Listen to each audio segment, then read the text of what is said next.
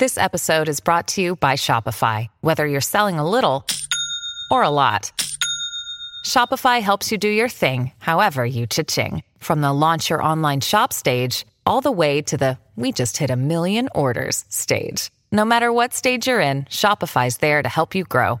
Sign up for a $1 per month trial period at shopify.com slash special offer, all lowercase. That's shopify.com slash special offer. Another day is here, and you're ready for it. What to wear? Check. Breakfast, lunch, and dinner? Check. Planning for what's next and how to save for it? That's where Bank of America can help. For your financial to-dos, Bank of America has experts ready to help get you closer to your goals. Get started at one of our local financial centers or 24-7 in our mobile banking app. Find a location near you at bankofamerica.com slash talk to us. What would you like the power to do?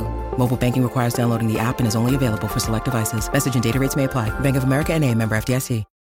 When you need mealtime inspiration, it's worth shopping Kroger, where you'll find over 30,000 mouthwatering choices that excite your inner foodie. And no matter what tasty choice you make, you'll enjoy our everyday low prices, plus extra ways to save, like digital coupons worth over $600 each week. You can also save up to $1 off per gallon at the pump with fuel points. More savings and more inspiring flavors make shopping Kroger worth it every time. Kroger, fresh for everyone. Fuel restrictions apply.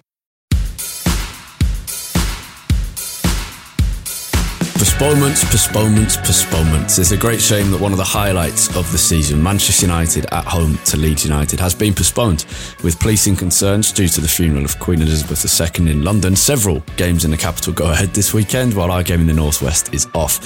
So this week on the Manchester United Weekly Podcast, we'll talk quickly about the win in Moldova for Erik Ten Reds and what I made of the Eastern European country, which was fascinating. And then we've got loads more to dive into. Our patrons have sent us a great selection of questions, so we'll talk in detail about Marcus Rashford, about VAR, and about United Women's opening day victory over Reading and the future of the Women's Super League. I'm Harry Robinson with Jack Tate as always, and let's get stuck in. Oh, uh, there'll also be a youth and loan roundup. But first, uh, Moldova. Jack, we, we don't need to talk about the match too much because apart from the first half, I mean, the first half had a, maybe we should very quickly uh, talk about Jadon Sancho's lovely finish. Yeah. And then we could talk a bit about Moldova and, and what a strange trip it was. But yeah, great, a great goal from Sancho. Yeah, he took it unbelievably well. I mean, I think the first half for me, the two two takeaways were Sancho taking that goal well and just I, I feel like Sancho is he's quite a a non-archetypal modern winger in that I feel like modern wingers, everything they do is, is sort of highlight grabbing. You know, like you can't fail to notice everything that a winger does, but Sancho is really the complete opposite of that. Like he can have, he can have a good game and, and he wouldn't pop up on any highlights Yeah. anywhere. You could sort of go through the game and you couldn't really remember anything that he did, but he still did everything well. Yeah. And it is just different to, to sort of most modern wingers. And I thought he was, he was good in the first half took his goal very well. And and then the other takeaway f- for me, honestly, was just yet again how important Eriksen is for us. Yep. Like just for the umpteenth time already this season, seemed to just make our entire team tick, and it sort of makes you worry what we'd be like without him. But not going to worry about that too much for now because while we have him and while he's starting every game, we look a far better team when he's pulling the strings. Yeah. Yeah, definitely. And Varane good as well. And, and Martinez. And Yeah. it- there were not, there weren't many, there were no new takeaways from this, were there? And the second half was a, a just a completely pointless spectacle. Um, I think The, the I- only other thing actually that I would take away from it on the pitch is, and this wasn't so much this game, more more just a continuation of what we've already seen. Just how how big of a difference having Dalot at right back Yeah. has made going forward this season already. Not not that he's great. I mean, there's still a lot that could be improved in his game, but just having someone that's a bit more comfortable on the ball with some, maybe make some more intelligent runs going forward than Wan-Bissaka does. It, it does make our team so much more balanced than it was yeah, before. a nice, a nice couple of moments. Um, Sancho's celebration with the the shin pads he was given by a kid a few days ago through a card window was a really nice touch from him. He came, he also came over. Um, the United fans came over to the away section at the end of the game, and Sancho looked like he'd forgotten, but actually was just getting his water bottle, and then he came over and was kind of the last to stay there, and just stayed there for a little bit with a, a nice bit of applause, which was also a, a kind of deserved after a good start to the season, a deserved bit of individual recognition for him from the United support because he hasn't got his own. Um, there are a couple of Sancho songs floating about, which maybe we'll talk about at, at, a later date, but none of them have picked up properly yet, even though he's in good form. So that was nice. And also, Lisandro Martinez loving the fact that he's getting the Argentina chant, which, as I've said before a couple of times on air, is so satisfying to do, as as we've done in the past for Heinze Tevez and uh, and a couple of others, even though Heinze and Tevez uh, no longer have a great reputation at United. I don't. I hope Lisandro Martinez will not uh, not succumb to the same fate. But he he just he looks properly buzzing with it, and he he spoke about it after to I think to MUTV saying he like it makes him really proud, and he he like he's completely baffled and surprised by it, but but he loves it, which is exactly the kind of reaction you want. Nothing makes sense in English football when you if you try and rationalize it. That's the thing. You just got to yeah. kind of go with it and enjoy it. It must be baffling for them. Argentinians who, like, so when I, I, I was in Buenos Aires for about six weeks, a few, uh, three years ago, which some listeners might remember, and the kids there, I was doing some coaching there and the kids in, in these various like neighborhoods on the edge of Buenos Aires would, they would be six or seven or eight years old and they call me Invaso, which means invader because of the history of, of England and Argentina with the, the Falklands War, Las Malvinas as they call them. And so there is a, and, and like I, I was staying in a hostel with, uh, there was half, uh, half was kind of hostel and, and people working with this charity were staying there and the other half was a uni student who a lot of most of them Argentinian uni students study in Buenos Aires. And and after a few weeks we were a bit more comfortable with each other, they were like asking about what we think about about the Falklands or Las Malvinas. And they was they were particularly baffled they were mainly baffled by how how little we care about it. And obviously for an older generation of English people it it is a bigger thing. But as someone born in, in 2000, age 22, I was just like, like, I mean, we know about it and we know about the history a little bit, but it's just no, no one cares. I had to apologize, be like, I'm sorry. Like, I'm aware this is a, a big deal for, for you, but uh, for English people in our generation, doesn't matter, but it's so different for them. So you take someone like Lisandro Martinez, who's been brought up in that environment and, and any Argentinian and to have then, in this case, 500, 550, 600, but in other cases, 15,000 people chanting your, in England, chanting Argentina, Argentina at you. You must just think, what, what is going on? But it's, it's brilliant. I love it. well, it. and even just from a footballing perspective, like England and Argentina have, a, and largely yeah. because of the legacy of the Falkland Wars, even just in, in football terms, England and Argentina have a pretty famous rivalry that's then been further stoked by you know incidents on the pitch, most famously yeah. Beckham getting sent off in the World Cup in '98. But it's not it's not as if it's all friendly when you come to, to football terms as well. So it, it must be so baffling to hear yeah. that, and it was it was sort of nice to hear that interview where he just admitted like I don't really know what's going on, but I love his it. English is great as well. I didn't realize how good it was. Um, and and that's I mean that's just a positive, a small positive. I, on the subject of Argentina, um, my the, the hostel I was staying in in Chisinau, the owner of it. So I was surprised to find out that there's loads of Italians in Moldova, or in, at least in Chisinau. Romanian is a language. So Moldovans speak Romanian basically with a few differences. And Romanian is, it sounds it, it, to the it's like very close ear, to Italian, right? Yeah, it's it's a mixture of Russian and it's obviously not a mixture of Russian and Italian, but in terms of how it sounds and and a bit how it looks as well in in writing, it's it's kind of half Italian, half Russian. And it didn't really, it's like quite a lyrical language. And not only that, but Italian, Russian is the second most spoken language. Italian's the third. And there's a, loads of Italians there. My hostel owner was Italian from Naples, massive Napoli fan. And he decorated his wall with, there were kind of loads of famous people. And then right at the top was Diego Maradona. And when I when I first met him after after coming in late at night, he was there the next morning, and he was I, he was asking about like United and football, and he was like, "Make sure you pay tribute to God up there and pointed at, at Diego. and I was like, yeah, uh, that was nice. But how was, how was like your experience in, in Moldova and, and in the in the stadium in, in particular? Moldova was great. It's uh, I was warned before that it it's a bad place and like the most boring capital in Europe, and it's that it's completely an unfair reputation. In fact, almost everything written about it online is is wrong. So even just warnings of uh, of it, it, being mainly cash society and there would be no, it's like quite hard to exchange currency there in, in pounds and euros and being hard to get money out of ATMs is just completely untrue. and this was written kind of, this was like on a, a foreign office guide, on just guides that, the tourist websites and books had written. It's just complete, all completely false. It's so everything, it's, it's just a European capital with some, some bad bits and some rundown bits and some kind of reminders of its Soviet past, but also with like great food, international food, friendly people. Communication's quite hard because English is at best the fourth most spoken language. And that's not a surprise. It's it, because of its proximity to Russia and, and, it, and its history with Russia. More people speak Russia and there's the Italian thing. So it's not surprising. It's quite hard to communicate there and that's not their fault. It's, it's ours. Um, although I was with a few Reds who speak a bit of Russian, which, which helped. But yeah, it's a, it's a good capital city. There's loads to see, and not just in the capital, but like easy, easy day trips. I didn't have enough time to go to Trans- Transnistria and Tiraspol, which was a shame, and I, I really want to go back and do that. Uh, but I went to a, I did a winery tour in Cricova, and there's the world's biggest wine cellar there with 120 kilometers of roads, which is ridiculous. Um, Jeez. Yeah, uh, it's where Putin has his, well, he used to have his personal collection until a couple of years ago. In fact, Putin had his 50th birthday party in 2002, I think, in a in a Moldovan wine cellar. In the one that I went to, and then about a year. I was going to say that, that's a great pub quiz fact, but I don't even think it would come up in a pub quiz. That's just a great random would, fact. That would be a niche pub quiz, maybe in in Moscow or St. Petersburg, but not. Uh, it's unlikely to be a question in a, in a Manchester or, or, Chicago pub quiz for you. Um, but yeah, about a year after that, he he made this like just small comment about how Moldovan's wine had got. So Moldova's a massive, I think seventh largest wine producer in the world.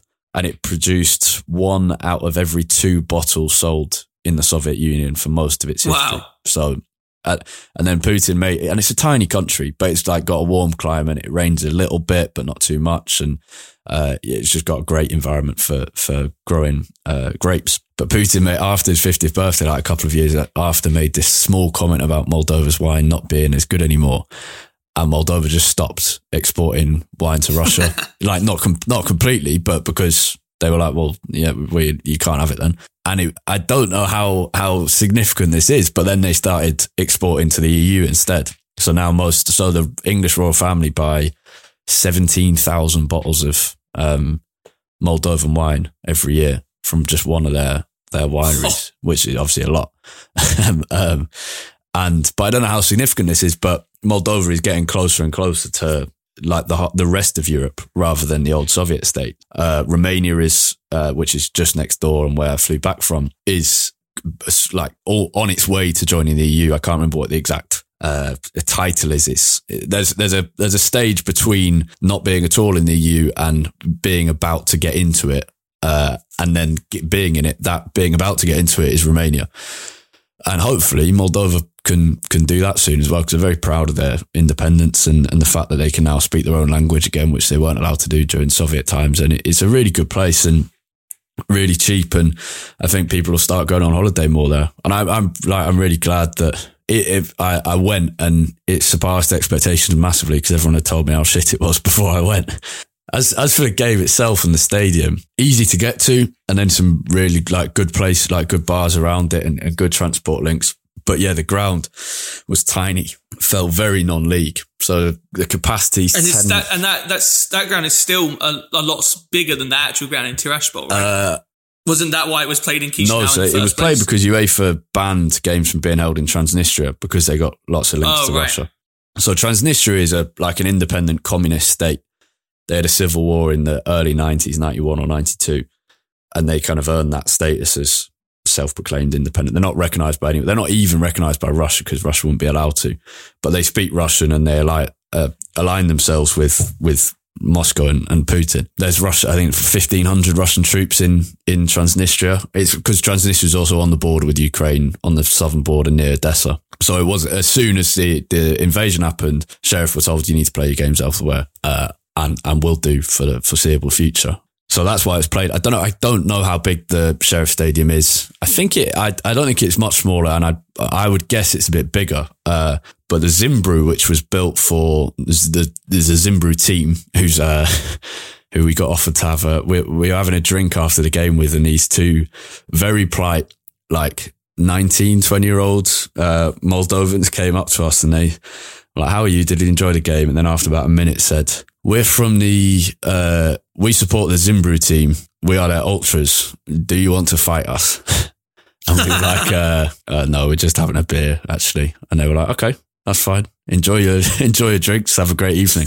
It was like the, the most, most polite ultras I've ever seen. well, I mean, this is, that's kind of, there's, there's, there's different ki- kinds of like ultras and hooligans. And there are these certain ultra groups that it, it's an arranged thing. It's like a, it's not just going to beat people up. They just want it, like they want to have a fight and there will be, they've, And it's almost like a, it's almost more like a competition, isn't it? At that point, Yeah. it's like you want to sort of prove that you're better than the others, not like I hate you, so I'm going to punch you in the It's face. exactly that, yeah. And and English football had that in parts in the eighties, and had the other side of just like hooligans and uh, and bashing people's heads in uh, in other parts. But yeah, it was it was it was funny. Um, anyway, the stadium was built for Zimbru and for the Moldovan national team, but 10,000 10,500 and there were, it, it was tiny and, and it was so the, there was only one entrance for everyone going to the game. Uh, we got there really late, so there were no like just before kickoff, there were no queues, but apparently there were big queues before. And then you had like you had to show your passport and your ticket, so it, it was quite uh, it was hard to get a ticket if you hadn't actually bought. You couldn't just buy one on the day for like a, a markup rate from from a local. But then it was completely base. It wasn't desegregated. There was a massive away end, or not a massive. There was an away end, like particular away end, but you just all entered in the same part of the stadium and then you could just walk around wherever you liked. So we, we came in the opposite side to the away end where the entrance was and then had to walk pitch side past all three stands of FC Sheriff fans and into the away end where we just had to show our ticket very quickly. In fact, we didn't even have to show it there. We showed it uh, near the home end again, and they were like, "Oh yeah, away end's over there." It was just baffling. So there were loads of United fans in the in the home end. The, there was no like Sheriff fan culture there whatsoever. I don't know if people travelled from Tiraspol for the game. They normally do, apparently. Um, and people, lots of there are lots of like Chisinau based Sheriff fans. I met a couple who go up to Tiraspol for games because Sheriff are by far the biggest Moldovan team and by far the most successful. And especially after they beat Real Madrid, there's more support for them now. But there was still, yeah, loads of United fans, locals, not not people who'd come from from England and bought tickets because it was really hard to do that in the home end. Um, but yeah, it's just a weird atmosphere. So there was no like sheriff chanting. It was just the occasionally chants of sheriff, sheriff, and then quite a small United end. Five, we only given 550, 560 something tickets, I think. And it was, yeah, there was good noise at times. I mean, you could hear you could hear on TV even that like pretty much the only noise coming from the ground was from the United fans Yeah, the entire yeah. time. I haven't actually watched highlights back at all because I, did- I wanted to hear that actually. Uh, it wasn't like the loudest of, of away ends, but it was quite good. And then, and then, like I was saying to you before, well, and then, like I was saying to you before we started, the only other thing I noticed was just that even when United scored, it was like half the the home end behind the goal was going up celebrating because it seemed like there were a lot of local United fans in the in the stadium too. Yeah, well, because when we walked in, I walked in with a, a Ukrainian United fan called Ivan, and we were just walking past, and we were looking into the home, and there was so many United shirts. Which this, is- yeah, I mean, not entirely surprising, but I expected the atmosphere, and that would have been really different were the game played in Tiraspol, Yeah. and not in Chisinau. And the atmosphere would undoubtedly have been a lot better in Tiraspol. So, in, in some senses, that's a shame. In other senses, for local United fans in Moldova, this was great and the, a chance you would never get otherwise. So, it was good for them. Yeah, yeah, it was it was fun. On the and but yeah, when Ronaldo scored, especially the amount of fans Yeah, out, yeah. and and then Ronaldo went and scored it at the at the end with the United fans in instead of running over to the corner with United fans, run over to the corner with Sheriff fans. um, but I'm I'm sure they loved that. It had at times, especially after Ronaldo's goal, it almost had a bit of like a pre-season game feel in that there were just kind of smatterings of local United fans, Yeah. like everywhere in in the stadium. It's almost like what you get when United go on. Yeah, tour. yeah, it was similar to that. It was yeah, it was almost a tour game. But then in, in terms of how United played, just obviously with like a proper United away section. yeah, just just to wrap up before we go on to some patron questions, that's also a testament to the fact United didn't bottle this. And I mean, Sheriff have changed a lot of players since they beat Real Madrid, but they've recruited some good players and some talent from all over the world. They're not a, a bad team, but they're not a great team, but like they, they could have caused an upset. They have in the past, um, and they put in some really good performances against against not just Real Madrid but also against Inter and Shakhtar. And they beat Shakhtar. I think they drew with Inter last year. Um, and United just didn't bottle it. We went out and it was a bit of a shaky ten minute start, but then we like we did the job, and then we did the job well enough that the second half just became nothing. Um, so, so that's a credit to to the team. Yeah. I mean, you only have to go go back to this time last year. I, know they're a better team than, than Sheriff on paper, but because like, Yeah. we, we lost the young boys away from home. Like it, Yeah. it can happen Yeah. very easily. Right, we um we should move on. Let's go to some patron questions, starting with Corey Lennox, which is a nice a nice soft question to start with. He says, uh, "Would you mind talking about when and why you fell in love with United?" I grew up. This is Corey speaking, not me. I grew up in Virginia, just outside Washington D.C. I'm 31, so when I was growing up, I remember seeing King Eric and his popped collar when I was five or six year old. That was it for me. I thought it was the coolest thing, and I never looked back. Jack, why don't you start on this one? Yeah, well, f- for me, like, so I, I grew up in London, but my dad grew up. It was is from Blackley, born and bred in Manchester. All his all my family on his side are from there, so just wasn't really sort of given a choice, I guess. But that was me. I was a United fan from the the moment I could speak and kick a ball, basically. And in terms of sort of what actually, I guess, made me kind of fall in love with United, like first player that I really fell in love with, it was probably it was the early 2000s. I remember having the 2001-02 season review on DVD. and so often after I'd go to like nursery or school, I'd just sit in my in our back room and like watch that on repeat. I can still remember the games. We played Deportivo in the in the Champions League that year. Yeah. And I think we got beaten by them at home. But my, the first player that I really sort of fell in love with was, was Van Nistelrooy. He was my favourite player back then. And I still to this day think he's probably one of the most underrated players to ever play in the Premier League, just how how bloody good he was. But that was sort of me. And, and then, you know, growing up in the era of Rooney and Ronaldo and sort of the time when I was old enough to to fully sort of be invested and follow football was right around the time when Rooney and Ronaldo came. I still remember really vividly losing that FA Cup final penalty shootout in 05 to Arsenal. Mm. And it was sort of from there, it just sort of grew and grew. And, and obviously, you know, both very fortunate to have grown up in a period where United had such a great team and had so many players to become, you know, you idolize basically. The, the other, the other thing for me personally was so that the place where I grew up, I mentioned my dad's from Manchester, but I grew up in London. The town where I grew up is where David Beckham grew up.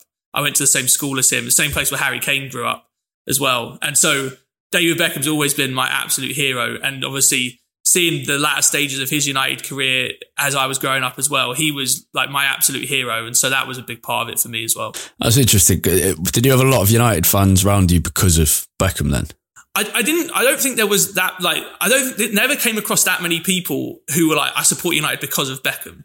But I think, to be fair, that might have been different a few years older than me because, like, Yeah. because I was born in '97. So by the time I was sort of Yeah, five or okay, six yeah. and fully like could could take note of football, Beckham had, had, had either left or was on the verge of leaving. Yeah. But maybe if you went a few years older, then maybe there would have. Yeah, because I think there's there's I've, like I've done I obviously study United's history quite a lot, and um, going back like for the last hundred years, even in the Edwardian Edwardian era, there were United fans in London because of Billy Meredith, and then Yeah, I think there's probably three players that have mainly led people in London to be United fans. Billy Meredith was the first, then Best, and then probably Beckham. Uh, and now in it, since maybe Ronaldo, maybe Rooney. I'm, I'm sure Ronaldo, maybe Rooney, uh, maybe Cantona, but I'd think probably Meredith, Best, and, and Beckham are the three three main ones, and then Ronaldo. Um, that's interesting because there's a lot of South London and particularly South London, I think United fans, uh, as there is Yeah, a lot yeah, of yeah. South London Arsenal fans because of like David Rocastle and and then Ian Wright.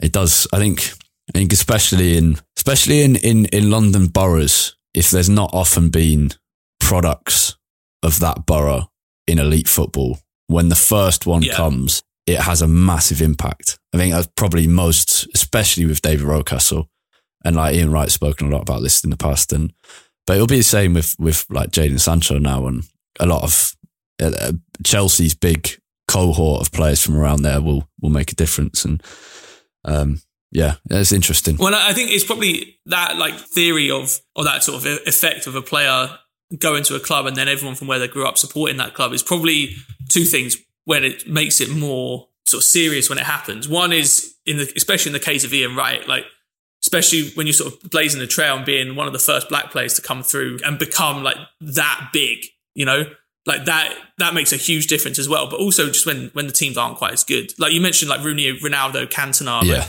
had a similar effect in London for United, which is true. But that that's more that's more I think just because how, how good they are on the pitch and that they became like these huge stars, you know. Whereas in the case of say even like George Best going all the way back there, or, or Ian Wright at Arsenal, it's like at times when maybe the team wasn't quite so good and the connection is a bit more about yeah. where they came from. You know, obviously George Best was part of making United great, but at the time when he first joined, United were, were good, but not, you know, this incredible team that they would go on to become. So I, I think it, it's much stronger that that impact when the team isn't already this like winning machine. Yeah.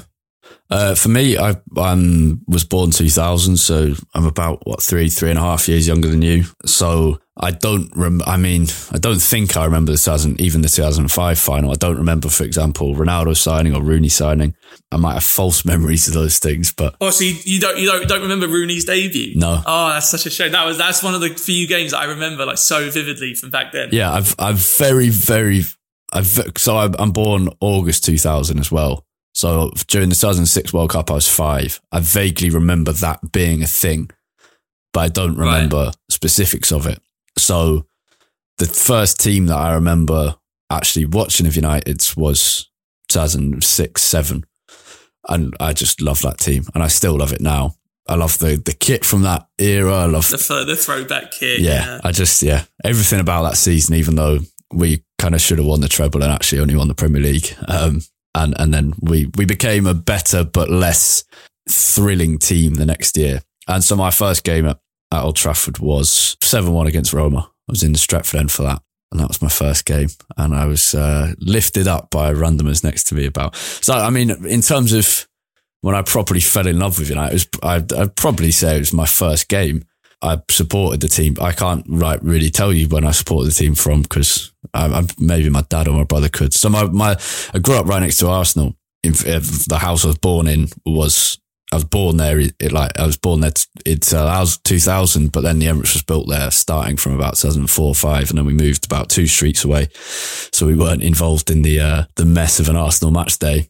Uh, and my but my brother's three and a half years older, so my dad gave him the choice of United and Arsenal. My dad grew up in near Macclesfield, uh, which is just south of Manchester. For those of you who don't know, and his so my dad's support came from he in terms of whether he was going to be United or City. He delivered the papers for uh, Stan Pearson, who was part of the so Stan Pearson became a postman. He was part of United's 1948 FA Cup winning team and a great player and then he became a postie in Macclesfield and uh, or in Prestbury near Macclesfield. And my dad delivered the did the paper round for him, so he became a United fan because of that, um, which is a, a great story. and then yeah, my my dad gave my brother because he's older the choice because he was like, well, we are we are going to grow up next to Arsenal, so I don't want to deprive you of the chance to kind of go watch your local team, who are also happen to be very good. Um, but then, so when I would have been, I guess during the Invincibles era, I could have I could have chosen Arsenal, but my brother kind of made the choice for me. Um, and like when he was four or five, he liked United and Arsenal both. And it's that, that age where you can kind of get away with that. And then I think he yeah. always says that the, the way it turned was Arsenal beat United and this would have been, he would have been five. So this would have been 2000, uh, 2002, maybe 2001 or two. And then in the playground at school the next day, he got, uh, he got teased because Arsenal had beaten United. And he was like, well, if I'm going to get if I'm going to be teased for it anyway, I might as well just be a United fan rather than yeah. sway between the two. So I'm very glad he did that because it means. I wonder I've, if that was the uh, that might have been the game where Henry loved Barthez. Could have been, yeah, yeah. But so I never, I, I saw from the edge of the pitch or like a corner the last game at Highbury. But my brother went to Highbury a couple of times and saw Thierry Henry score a hat trick once, I think, and saw United Arsenal there, but somehow wow. didn't get drawn in by by becoming an Arsenal fan because it would be very easy to in that era, especially with Henry. Like, I mean, I think we all love Henry, even though he was our, our kind of a, a, rival, a specific direct rival to us for, for many years. It's pretty impossible not to love Henry. He was just yeah. such an incredible player. But yeah, somehow he chose United. And that's ended up with me being in freaking Chisinau in uh, many years later. uh, but in terms of when I properly fell in love, probably I, I would I, I, can't pinpoint that exactly, but I'd say properly fell in love. It's normally it's often your first game, and given it it was seven one against Roma, it'd yeah. be hard not to say that. Yeah. Uh, should we talk? I think my first my first game. Go on.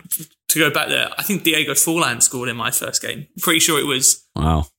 I can't remember. I think it was 2002. I was it was for my birthday. I think we played the day before my birthday against Southampton at home and Forlan scored in like the 85th minute or something to win the game. Nice, nice. Um, Which is always a bit a, ni- a nice little thing to be able to say. I saw Diego Forlan score for United. Yeah. So mine was uh, yeah April 2007, the Champions League quarter final. Um, I don't know how we would have even got tickets for it. Uh, my dad and brother had been a few times. My dad was like went when he was a kid, but my brother had been a few times before that, and I I'd never been able to go. I was considered too young. But then yeah, I was six then. No idea how we got tickets for it, but I'm very glad we did. And yeah, my my favorite first favorite player was was Rooney. I loved Anderson, but Rooney, yeah, it'd be impossible not to be Rooney at that time. Let's talk quickly about the United women opening the season. They won, we recorded a few hours after their game. They beat Reading 4 0 to start the season. And uh, new signing, centre back, Maya Le Tissier, who's a really exciting signing. We spoke about her with um, Andy Slater from the Barmy article in an episode about 10 days ago, two weeks ago. But yeah, centre back Maya Le Tissier opening her account with two goals on her debut, incredibly. Captain Katie Zelem celebrated her 100th game with a penalty goal, and Alessia Russo, who was England's hero in the summer, scored one in a prolific first half, all four goals in the first half, much quieter second half, but a great win and a clean sheet to start the season. And yeah, Le Tissier, what a story. Young centre back. First goal's a lovely finish from a corner inside of the right boot and then looped over the goalkeeper. And then second, there's a brilliant directed header with a bit of questionable goalkeeping. Uh, and Russo's with a, a, great cross after a move down the right with Ona Batlle and Lucia Garcia, and then a good header That was a great well. header Seven by Russo as well. Yeah, yeah, really good. 7,000 in attendance. Great way to start season. At Reading, not uh, often start seasons pretty slowly. So it's not a, a incredible, it's a good, very good result. It's not like an incredible, surprising result. It, it's just a good way to start. There was a really interesting column. Um, I mentioned there was 7,000 attendance. That's uh, one of the biggest United crowds at Leigh Sports Village ever, uh, and, and, a really good one. Not a lot of the time, kind of getting in the mid in 2000s, 3000s, which is good for the WSL, but could be better for United. There's a really interesting column from Jonathan Liew in the Guardian about building on the summer success with the Euros, where how how do you women's football needs to take the next step, but how do you take the next step because there's there's several options and the elite clubs say, oh, let's make it as businesslike as the Premier League. Some people even say, let the WSL be uh, subsumed by the Premier League and run in the same way. And you get the money into it and that'll trickle down and that'll be good for everyone. Other people and, and are very keen to point out that women's, women's football is an amazing product. It's got such a different feel to men's football. And it's, uh, we've spoken about this before. Sometimes it's so refreshing and the players are refreshing and, and, and the fan culture is, is new. And that history of fan culture isn't there everywhere. It is at certain clubs like Arsenal, bit at Lewes FC. It's not really there at United yet. It's only been a few years, but it, it is, it's amazing sport that's overcome so many, uh, hurdles. And do we want it to, follow men's football exactly and become a business like that because that would that remove so many of the refreshing bits about it. So it was a really he, Jonathan Liew was basically saying which is the route that we take, and I think I I fall down on you want to maintain this as much as possible, and if that means growth being a little bit slower, but you maintain this kind of almost ideological purity about it, I'd be fine with that. It's a great alternative to the world of men's football, which we have so many complaints about yeah, I completely agree with you there. Like, I think what's what's so nice about watching women's football is that it feels different, and I and I don't mean that in in a bad way at all. I mean that in a really good way because you watch it and it's not it's not this sort of I don't know. The some sometimes you know watching men's football, you know, obviously the passion and the history behind it and sort of the tribalism behind it is partly what makes it special, but it can get it can get too much sometimes. Like whether you're at, at, a stadium in in the ground, whether you're watching on TV, whatever. Like it is just a, a, a really nice, different experience watching women's football. Where, to be honest with you, the focus actually just seems to be so much more on technically are these good footballers or not. And I and I love that actually because personally that that's that's what I find most exciting about football. And I, I think if you try to just make women's football the exact same as men's, you'd be losing so much of what yeah. makes it a uniquely really good spectacle. Yeah. And it, it, how do you then do that? How how do you get the growth at the same time? Is I mean, it's more more question for um, uh, Baroness Campbell, who's head of women's football, the FA. But so the FA are basically planning to give away. The FA currently are in charge of the WSL and the Championship. They intend to basically give away their control of that within the next few years. Uh, so the WSL will be allowed to run itself in the same way that Premier League clubs run the Premier League. They are under very, very slight supervision of the FA. But even that, you think, why, sh- why should it be that clubs run their own league because then you then you're faced with situations where you get things like Project Big Picture in the Premier League. If the majority of clubs in WSL are Premier League clubs as well, is that dangerous for clubs like Lewes or or, or smaller teams who are then going to be basically shafted out of the elite women's game in favour of Premier League clubs who came in late on, like United and Liverpool and Newcastle, who are in the fourth tier at the moment, but about to pump loads of money into it and will be a WSL side before long, probably it's, it's, it's a difficult ideological question. It is, and I, and I think the other challenge as well is how how like because I think that there are relatively easy ways to promote it, especially stuff like attendance. You know, you just give tickets away for free. You put adverts everywhere. You know, you make it try, like try and make it a really enticing sort of offer to go to to a WSL game. Yeah. But you also you also don't want to go too far in that direction and make it feel almost a bit like a gimmick or like something that's just sort of I don't know, that's being coddled, I guess. Like you want to, you want to be able to promote it in a way that means it's going to grow yeah. organically and that it's going to stand on its own two feet at some point. You know, like I know that there was a lot of sort of comments about this over the summer that one of the, one of the ways you could tell that women's football was growing so much during the Euros was that actually there was a lot more criticism in, in the coverage of like players and stuff. Whereas before that, when there had been times when, at least in England, when it, the England women's team had been on TV in big games, it was sort of like you can't say anything bad because we got to do everything we can to like you know make everyone think this is good and worth yeah. watching. You know, and it is little like there are there are things like that where you like anyone who watches cricket. I, I know we have quite a lot of people in the US listen to this, so this might not might not watch, but people who watch cricket, anyone who's sort of seen the hundred, it's kind of like that. How like you watch it on Sky Sports and like they never say anything bad about it because the ECB it's like it has to work, it has to work. Like we can't say we can't acknowledge anything negative about it at all. Yeah. It needs to not be like that, basically. And I think it is a hard balance to promote it in a way that's going to allow it to grow organically and not just feel like this sort of coddled, I guess, sort of just business idea that they want to have and just won't let it fail. Yeah. Yeah. Anyway, I recommend reading Jonathan Liew's column in The Guardian. It's interesting. Yeah, he's great.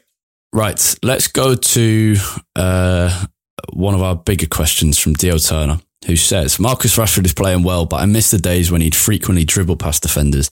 Now he seems less likely to try to dribble past defenders, or he gets dispossessed if he tries. What do you two think happens to his slalom runs through defences? it's a really interesting opportunity to talk properly about Marcus Rashford because we have at times before spoken about him after good performances and bad performances. But let's let's look at the big picture. He, he's now in his eighth season of senior football. He's had six full campaigns in that time, and he's been a regular pretty much the whole time. And attacking players like him, so wingers, uh, forwards rather than like out and out strikers who can last a bit longer, probably forwards like him who are explosive have at most 12 seasons at the very top, more like eight to 10. So he's, I mean, he's more than halfway through. And he hasn't made the step to being a superstar, which he thought he might. And lots of people in world football did and, and spoke about Rashford being able to. I mean, even like people like Neymar spoke about it. Uh, but if we forget the expectation that he would become that, if we kind of do the, I think people would do this sometimes with Wayne Rooney. If let's try forget the expectation that was there and actually just talk about what, what's happened. Has he changed much as a player over the last few years and since he broke through? And I, I was looking at this before researching a bit Dio's question, and statistically, no, he's had good form and bad form. He had a particular spell of bad form last season. Physically, yes, he's changed. He's bigger. Is he quicker? Probably not. Does he look different on the pitch? Yeah, he carries himself differently. He looks less happy. But the problem is there's a difficult thing here because you, I mean, should we, what was the, for you, what was the reason that Rashford broke into the team when he did? Because obviously he scored a couple of goals, but then he didn't. There have been people who scored a couple of goals before, like Federico Macheda and, and, and, uh, Adnan Januzaj. Not all of them then maintain their place for the next six years. Why was it that originally for the first couple of years, Rashford broke through into the United team?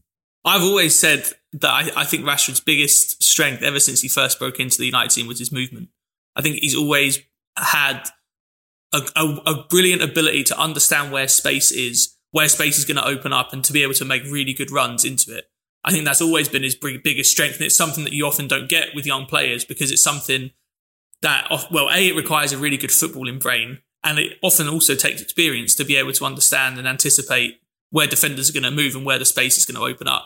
You often see young players come in on the ball, they're really good technically, but they need more time to develop that part of their game. Rashford had that from the second that he came in. And actually, what he needed more sort of development on was that sort of more raw part of his game, which was in when the times when he needed his technique to kind of carry him through, especially with his finishing.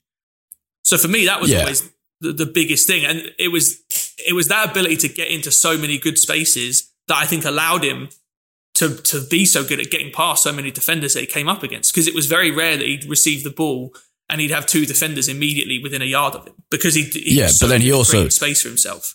He had an amazing ability to get past those defenders. Like yeah, I mean, yeah.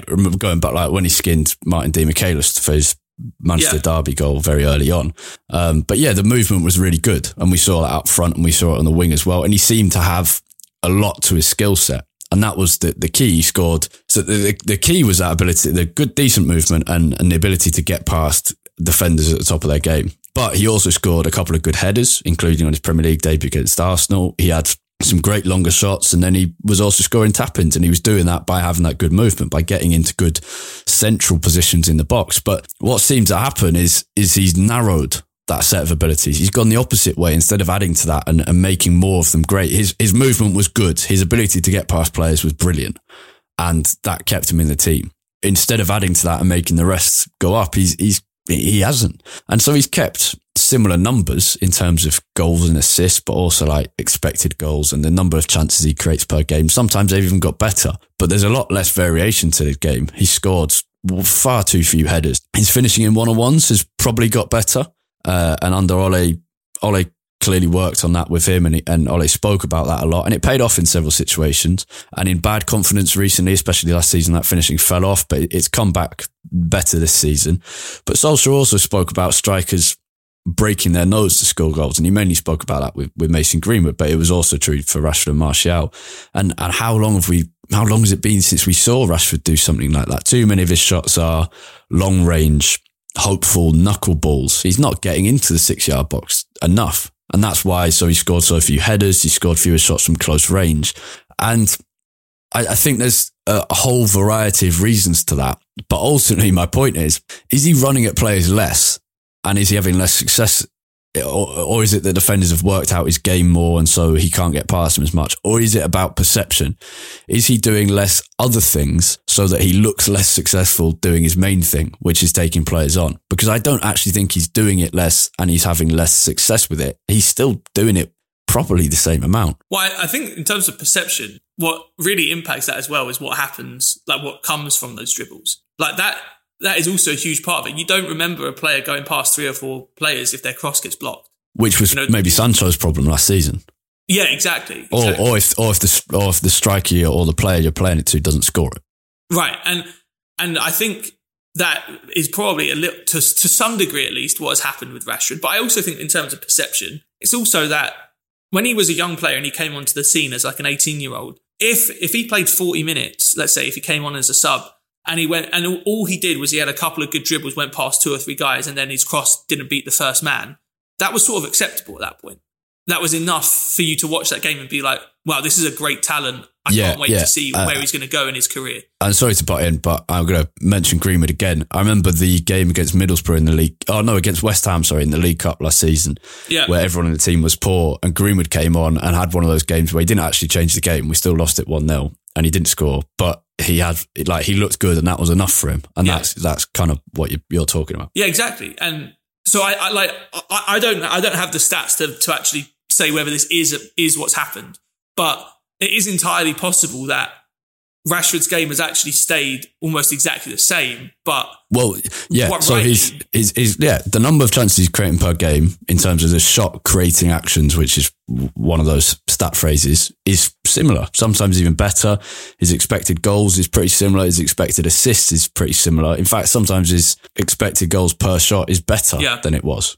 Well, I, I mean, so he's uh, in in most regards statistically, he is better at these things. So it, it must be and about I, and perception. I think, and to be fair, I don't think that's un, I don't think that's unfair. Like it is only right that as a player, matures and spends more time in the team, it's only right that expectations of them go up.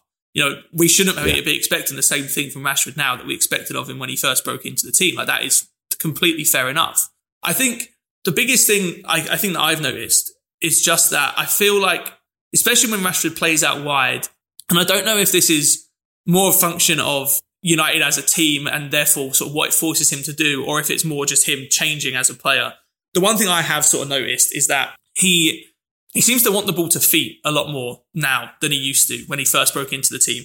And that might almost be part of him trying to become this bigger and better player and a bigger part of what Man United are trying to do, not just this guy that all he can do is run in behind and that's sort of his one trick. But I, I have noticed him wanting the ball to feet a lot more. And as a result, being in position to take players on less frequently, or maybe not less frequently, but a smaller proportion of the amount of times he gets the ball in total, if that makes sense. Okay, but so I agree. You should expect more from him, and he should have got better. That he he he should have improved himself more than he has. Yeah. Is uh is is the harsh truth of it, and he should have learnt more from the great strikers that he's played with. But in terms of that, wanting the ball to feet, and I've made the same criticism of him before.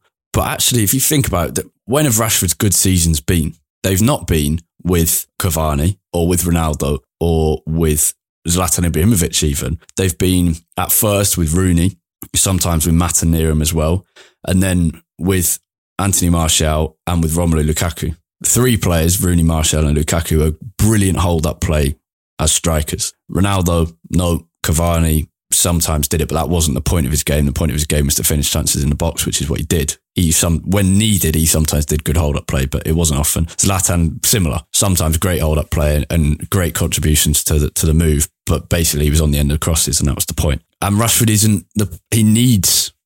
That's why he's good with Martial, and so yes, he's getting the ball to feet more, but is that him asking for the ball to feet more, or is it that he doesn't fit as well in a team with Ronaldo for the last sixteen months, or Well, yeah, before that? that, that's that's what I meant when I said I don't know if it's a more a function of United as a whole, sort of forcing Rashford to change his game to suit what we're doing, or whether it's him Yeah, actively and consciously trying to change his game.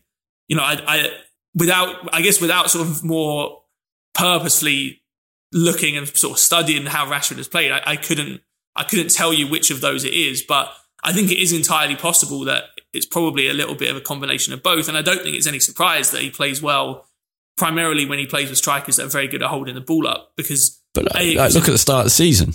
We, we, I mean, pre-season first of all, with Martial, but then also when Ronaldo's not been in the team, yeah, forgetting the first two games, Rashford's had some really good, really good moments. In fact, really good games, not just moments. Yeah, and I, and I think based on what Rashford does with his game, I don't think it's that surprising to me that he plays better with players that with strikers that are very good at holding the ball up because it gives him more opportunity to receive the ball in a decent amount of space if the ball is sticking, especially if we're say clearing our lines from the back and it, and then it, the ball is actually you know being brought down by our striker and maybe laid off to him in a bit of space, but also if that play if the striker is someone that wants the ball to feet is willing to come short but not just like Ronaldo comes short a lot of the time, but it's not hold up play. You know, he'll drop 20 yards deep and every single time all he'll do is play a one touch pass back to the guy who played the Yeah. pass. That, that's not what I'm talking about. I'm talking about proper hold up play where you sort of got a defend, defender pin, you drag them out and you actually properly hold the ball up. You maybe turn them or, or play a pass out, out wide. Like that, what that does primarily is it creates space in behind Yeah. for Rashford and players like Rashford to exploit because you've then dragged the defender deeper. So Rashford can then make like the run that I, I associate with Rashford probably, probably more than anything is that run off the shoulder of the fullback from out to in, and he ends up sort of at the corner of the penalty Yeah. area Yeah. from starting out wide. And that, like, we were playing with a striker who's really good at holding the ball up. That is exactly the kind of run that that facilitates. Yeah. So I think ultimately what we're saying is we, it, he actually isn't, it, it looks like he's running at players less and that he's being less successful. And maybe he's been a little bit less successful, especially recently. But I think fundamentally his game hasn't changed that. His his own game hasn't changed that much. It's I think it's more a result of the the strike he's playing with in the system. Because then in the games where he's played up front under Ten Hag and where he's played up front by himself under Solskjaer, he still shows that really good movement. And I think we forget that his movement's that good. So I think going f- what he what he needs to do is is improve on certain things. So get his finishing even better. But he's shown he can improve it, and he did under Solskjaer, and, and his finishing is better now. And uh, it has been in one on ones, and he, he showed that already this season. But then he also needs to do what the great inside forwards of of the recent Premier League history have done, like especially Sadio Mane, but also like Raheem Sterling under Guardiola took a while to settle, but then Sterling improved his finishing, cut out bad value shots, the long range ones, and got to the back post more to finish off chances. And yeah. we've, I think we probably mentioned this with Rashford about two years ago. He needs to do those things, and and I'll forgive it a little bit because United have been rubbish for for a year and a bit. So maybe we haven't had a chance to see it yet, but he really needs to show it this season. And yeah, it's the key is not wasting those shots as he does from long range, cutting those out of his game and making sure he's doing what he did in in his first few years uh, and doing what Sadio Mane's done so or did so well at Liverpool. Take up his game and take up his goal scoring by being in between the posts in the six yard box a lot more. And and then then he will yeah. improve because he's got the movement, he's got the technical ability. His finishing is decent. He's not amazing, but it's decent. The problem is, how does he do that in this United team? Because he's not a creative enough player to stand out with Ronaldo or to, to fit well with him. But Ten Hag's shown that Ronaldo is not the key player for United anymore. He's good with Martial. We'll see when he comes back. On the right, it's possible. I think, I also think there's a difference between Rashford on the right and left, and he can look better on the left on the ball but I think he sometimes contrib- his he shows better movement on the right, and he's more likely to get to the back post on the right than he is on the left, where he kind of hangs out a bit and doesn't do that Sterling run to the back post.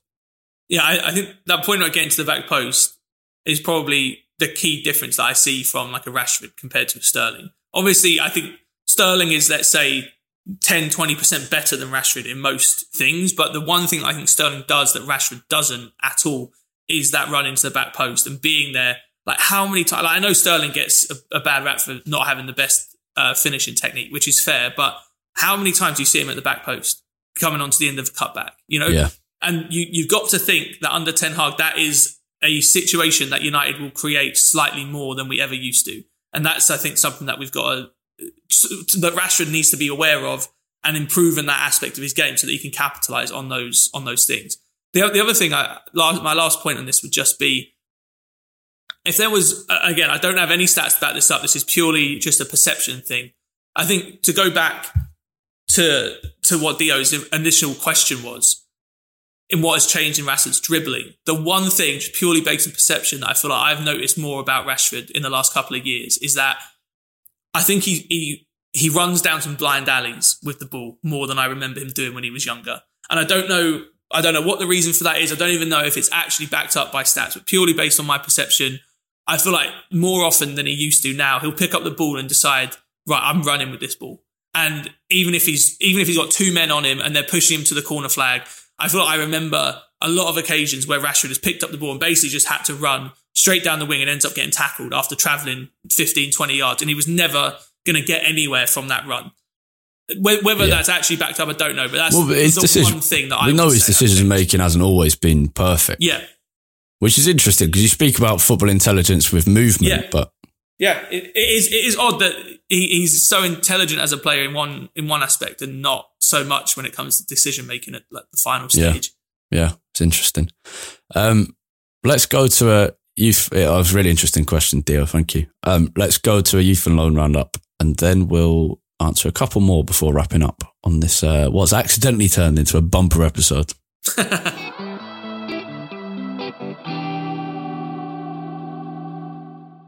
Okay, time for a youth and loan update. Starting with the under 21s who played on Friday night at Altrincham and had a 1 1 draw with West Ham. Mark Dempsey's side were in control for much of the game and, as usual, kept possession very well at times. There's some great ball players in that team, but the defence got caught out for West Ham's goal. United equalised soon after through Omari Forson, who is in very good goal scoring form at the moment, but the team couldn't create enough chances and suffered a, well, I say suffered, but uh, endured a fourth consecutive league draw. They drew the first three games 2 2, so they've at least ended their run of Desmond's. The big highlight of the season so far was the Papa John's Trophy against Carlisle United, a, a win there, uh, which you might remember we reviewed in detail with the Mirror Football's Nathan Ridley. The under 18s had a 1 0 defeat on Saturday morning at Stoke. Matthew Luscoeno latched onto a long ball and beat Tom Wooster in the second half. Manni Norkett later rounded the goalkeeper, but couldn't convert. There were a few chances throughout for United, but a defeat away at Stoke. One win from four games so far this season. Similar to last year, a difficult start, which should soon start picking up as this young squad gets used to the step up from under 16s football. The big loan news in brief is Matěj Kovář has gone to Sparta Prague. The 22 year old goalkeeper signed a new long term contract at United, lasting until I think from memory 2025, and has gone back to his homeland, the Czech Republic, to play with Sparta Prague. He'll be their first choice. He's played a couple of times already. It's a, a really good move, and it, it, that's a that's a proper taste of senior football at a good level. Um, uh, yeah, a, a, really good move that, and, and exciting for him. Uh, the most exciting other loanee at the moment is Ethan Laird, who's doing very well at QPR, and we'll probably talk about his development um, in, in a bit more detail, perhaps during an international break or in a couple of weeks, as he as he continues to do well at QPR, and we'll see how that progresses over the next couple of weeks.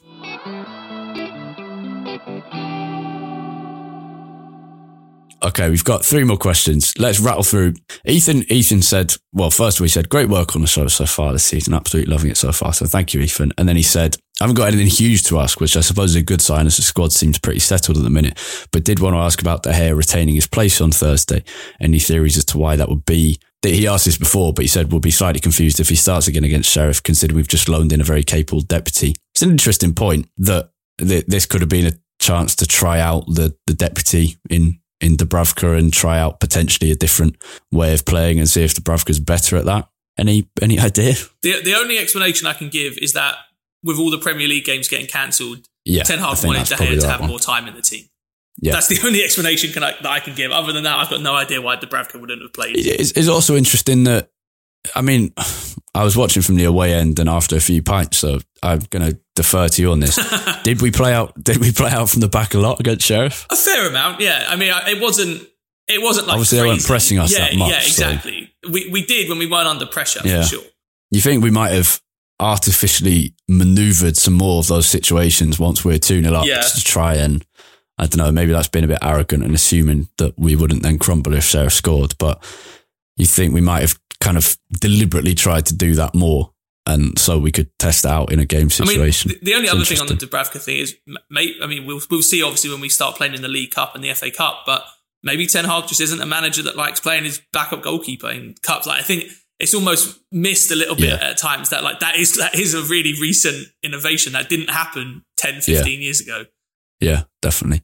The other quick one is from Corey again. He says, I'm back again um, with a laughing face. Yeah, that's all right. He says, uh, thoughts, feelings that Greenwood might return to the squad. Not sure how I have to feel about it. Uh, he's not returning to the squad. It's, uh, how many stories have there been since the original story came out that Greenwood's back, whether it's from his profile bill on the United website, that story where his, his profile was there the entire time because United can't remove it. And then it became a story in like the mail and stuff. And then this where he was included in the, uh, Premier League squad because he's under 21s and he just appears in it because he's still technically a player because United can't suspend him until he's actually prosecuted or something. So he's not returned to the squad.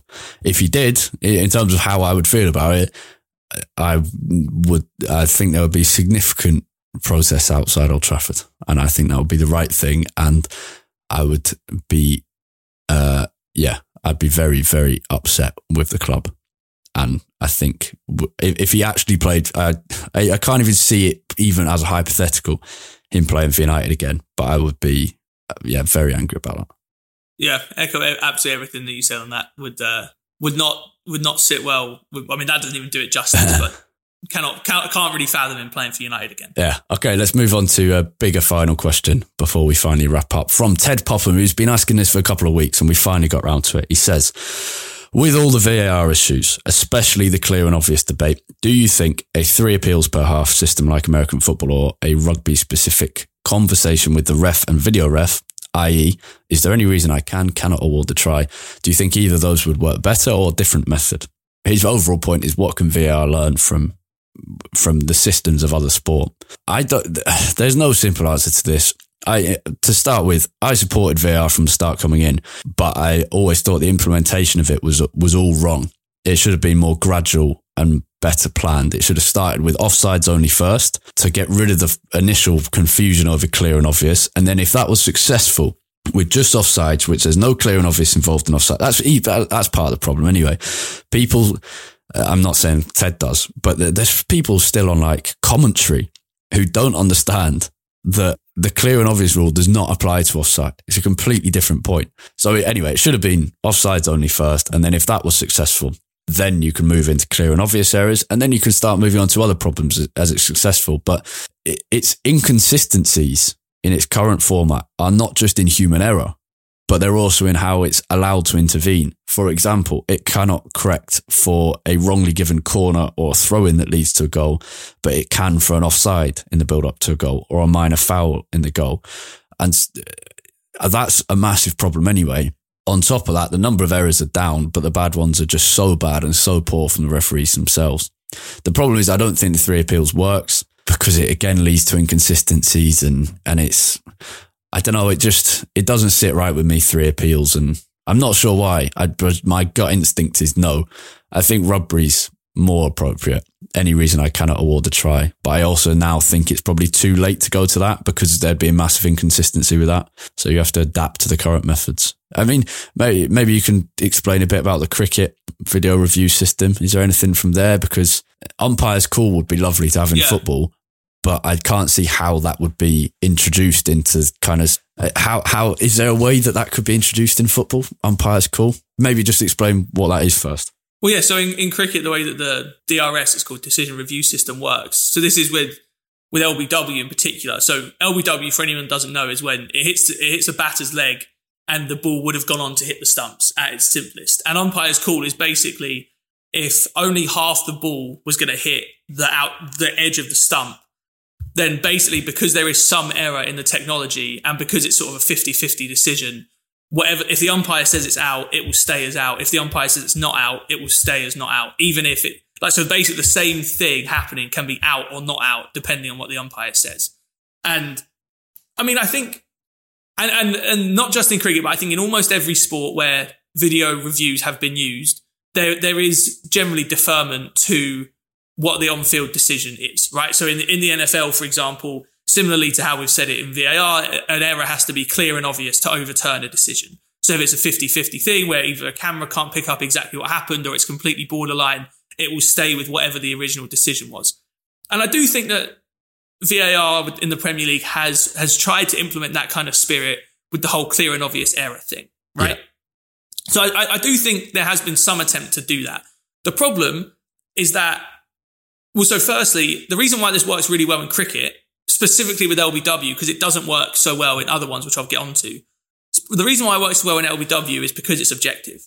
You can say if if this much of the ball is hitting this much of the stump, it's a borderline decision and we're going to defer to what the original decision was, right? That's completely objective. There's there's nothing in that because the ball is all trapped by Hawkeye, yeah. similar to how it's tracked in tennis. It's easy. Where it doesn't work so well in cricket and also like in NFL and also where it doesn't work so well in football is decisions that are a lot more subjective. So like in cricket, it's when like has a catch hit the ground before it before the, the wicket keeper catches it. And like and slow mo replay, it's almost impossible to tell and so then you end up deferring to what the original decision decision is, but the umpire's got effectively no idea; they're just guessing. Yeah. And so then you're using a, a, an imperfect slow mo replay to defer to what was already an imperfect original decision. It just doesn't really make any sense. And the same with football. There isn't a sync because we don't have technology at the moment. It does exist, but we're not using it to track, let's say exactly where the ball is. Say if the ball went out for like a throw or a goal kick or something, we don't have any decision in football that is completely objective where you can say, if this criteria is met, we're saying it's a borderline decision and we will go with whatever the on field decision is. You can't do that because nothing is that objective. So then you're in this whole world where you're saying, right, we're only going to do it if it's a clear and obvious error, but we don't really know exactly what constitutes a clear and obvious error in terms of how much contact is enough for a player to go down or how far away from your body does your hand have to be for it to be in an unnatural position. Yeah we don't have anything like that. So, so quickly to, to address Ted's thing, I don't like the three appeals rule because even when it's used in other sports, like it's used in the in NFL and in cricket, for example, and tennis, you can end and tennis. It, it it can end up making decisions worse because like it happened in the, in the NFL this weekend. The, the Cincinnati Bengals had a touchdown that probably would have been a touchdown, but it wasn't ruled as such on the field, and their coach decided not to challenge, so they didn't get that touchdown. I think they may have ended up getting one a few plays later anyway.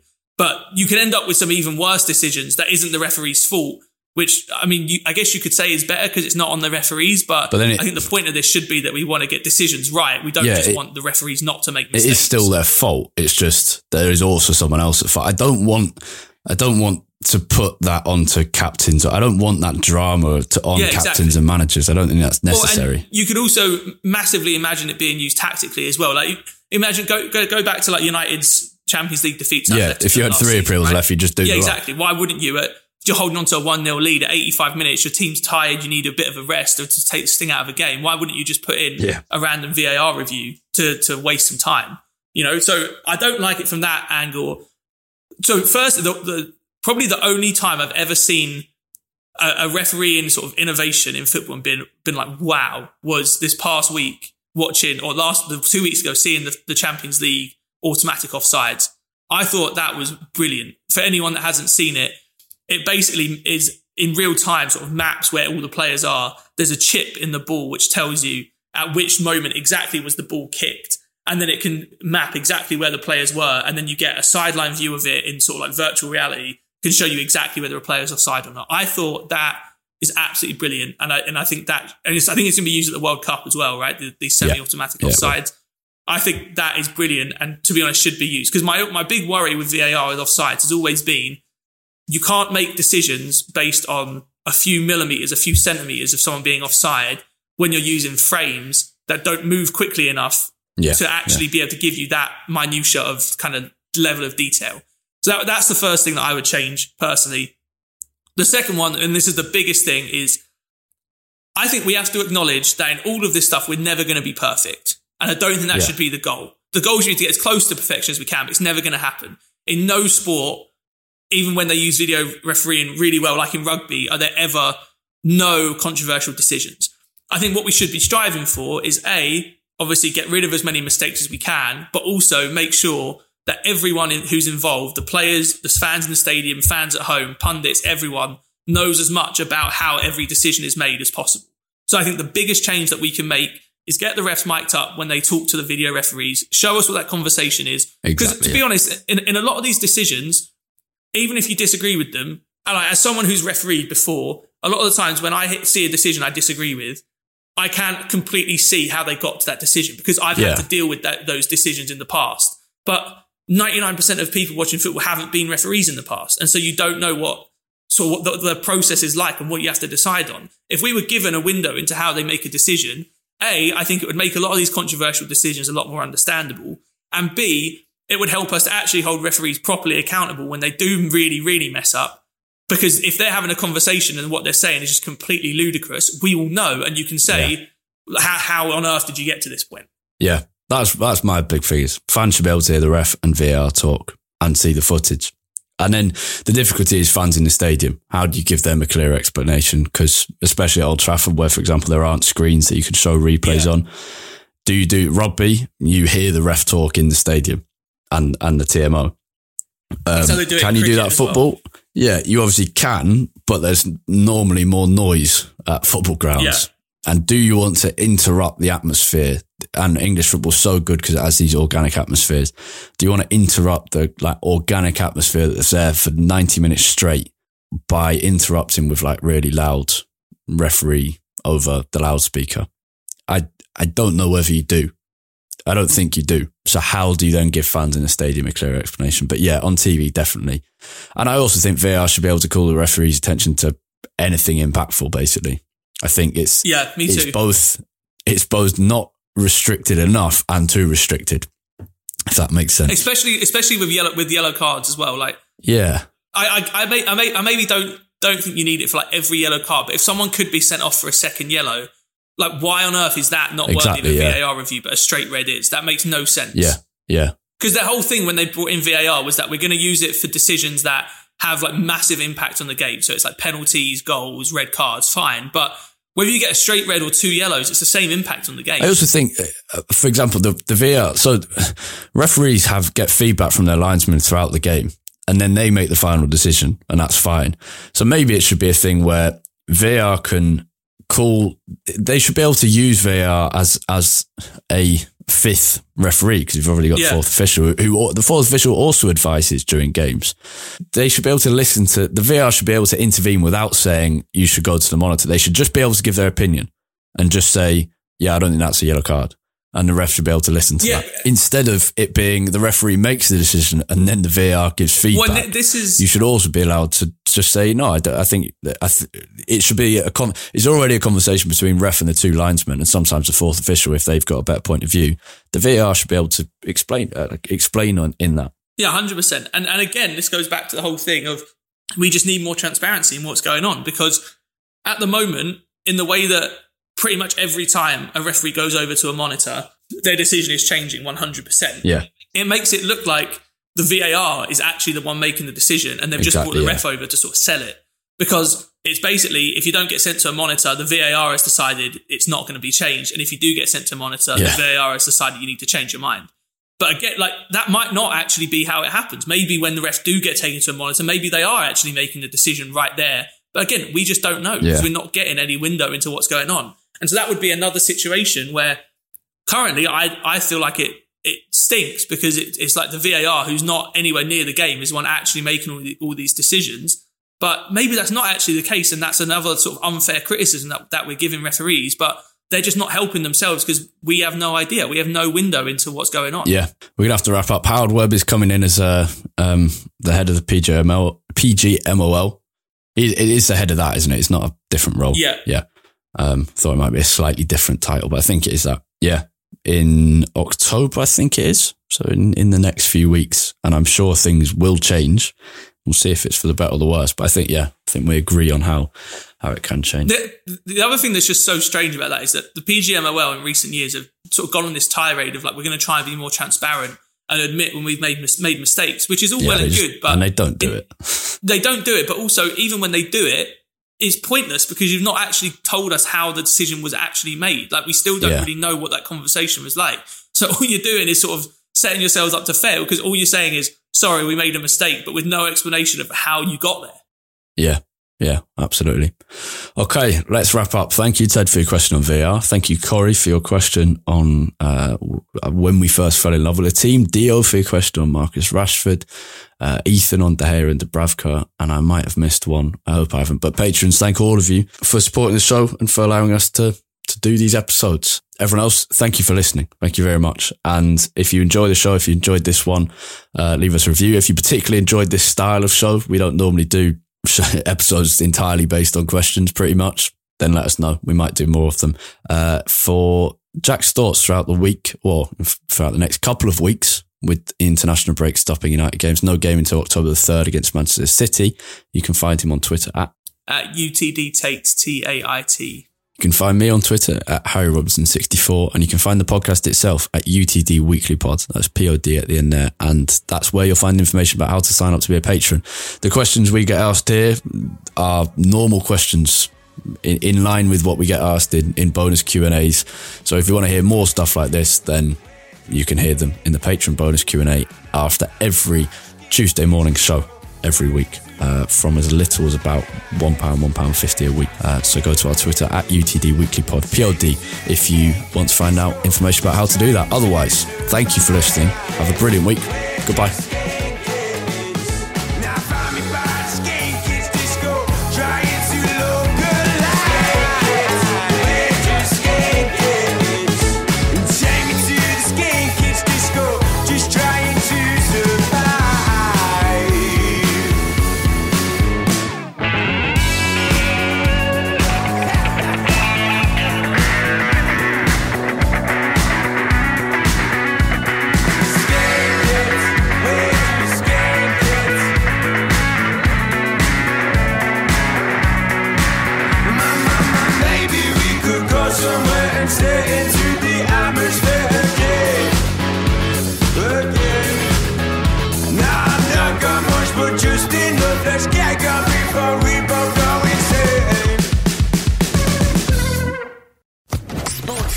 Podcast Network. This is the story of the one. As head of maintenance at a concert hall, he knows the show must always go on. That's why he works behind the scenes, ensuring every light is working, the HVAC is humming, and his facility shines. With Grainger's supplies and solutions for every challenge he faces, plus 24 7 customer support, his venue never misses a beat. Call quickgrainger.com or just stop by. Grainger, for the ones who get it done.